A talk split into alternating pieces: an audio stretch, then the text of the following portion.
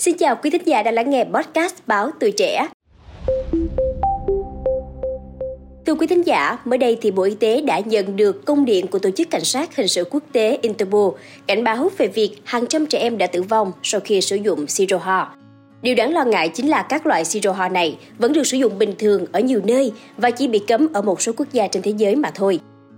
Sau vụ việc này, thì Bộ Y tế cũng vừa có văn bản gửi Sở Y tế các tỉnh, thành phố ra soát lại tất cả các loại siro ho đang được bày bán và cảnh báo một số sản phẩm phải bị cấm sử dụng. Cụ thể thì các sản phẩm này được sản xuất tại Ấn Độ và Indonesia. Trong các loại siro ho này có chứa một chất cực độc tên là diethylene. Chất này có thể dẫn đến tử vong hoặc tổn thương sức khỏe rất nghiêm trọng cho người sử dụng.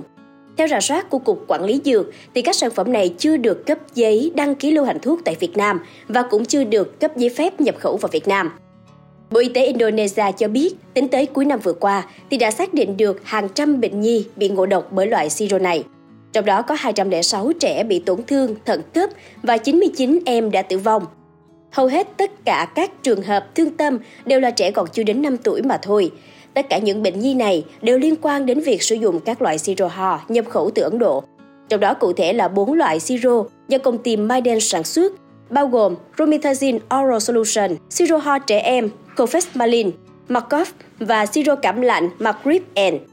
Sau điều tra, hãng tin Juters của Indonesia cho biết rằng họ tìm thấy một số loại thuốc siro có chứa nhiều chất lạ tại nhà của một số bệnh nhi bị tổn thương thận cấp. Những chất đó bao gồm ethylene glycol và Dieticlin Glycol. Tổ chức Y tế Thế giới cho hay là hai loại chất này có thể gây hại vô cùng nghiêm trọng cho não, phổi, gan và thận. Đặc biệt đối với những trẻ còn nhỏ như vậy, hậu quả của chúng hoàn toàn có thể dẫn tới tử vong. Từ sau vụ việc đáng buồn trên, thì hiện tại Indonesia đã cấm mọi thuốc dạng lỏng và siro đang bày bán tại tất cả các quầy thuốc. Các bác sĩ ở các cơ sở y tế cũng được yêu cầu tạm thời ngừng kê đơn hoặc cung cấp bất kỳ loại thuốc siro nào cho đến khi quá trình điều tra kết thúc.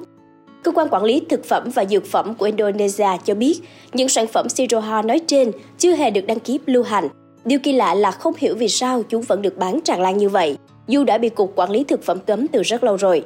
Thông tin này đã dấy lên nỗi lo lắng và hoang mang của các bậc phụ huynh có con nhỏ. Họ vô cùng lo ngại rằng loại siro này cũng có mặt tại thị trường Việt Nam. Để giải đáp thắc mắc này, thì đại diện Cục Quản lý Dược đã tra soát toàn bộ danh mục các thuốc được nhập về Việt Nam. Và kết quả cho thấy là nước ta chưa cấp bất kỳ số đăng ký nào cho công ty Maiden Pharmaceutical Ltd cả. Đồng thời thì Cục cũng không hề cấp số đăng ký cho 4 sản phẩm siro ho có chất độc nêu trên, nên người dân không có gì phải lo lắng. Cũng từ đó mà đại diện Cục Quản lý Dược khuyến cáo người dân rằng chỉ nên mua các sản phẩm thuốc có nguồn gốc xuất xứ rõ ràng cho con em mình. Những loại thuốc đó tốt nhất là đã được cấp số đăng ký lưu hành hợp pháp tại Việt Nam, đồng thời cũng cần phải tránh mua sử dụng các sản phẩm trôi nổi, các sản phẩm rao bán bừa bãi trên các trang mạng.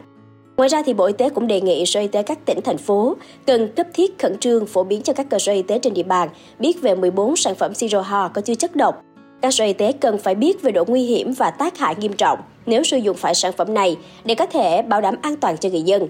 Đồng thời cũng cần tăng cường tuyên truyền trên địa bàn và tại đơn vị về việc không sử dụng các thuốc không được cấp phép lưu hành và không rõ xuất xứ.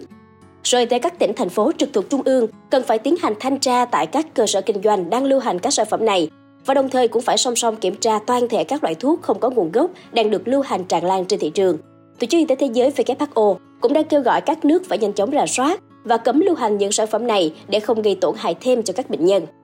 Nếu trong trường hợp phát hiện các sản phẩm này có lưu hành thì ngay lập tức phải tiến hành tiêu hủy, đồng thời cần xử lý nghiêm đối với các cơ sở kinh doanh dược theo quy định, tránh gây hại và hoang mang cho người sử dụng.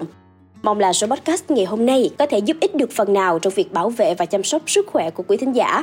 Đừng quên theo dõi để tiếp tục đồng hành cùng podcast Báo Tuổi Trẻ trong những tập phát sóng lần sau. Xin chào tạm biệt và hẹn gặp lại!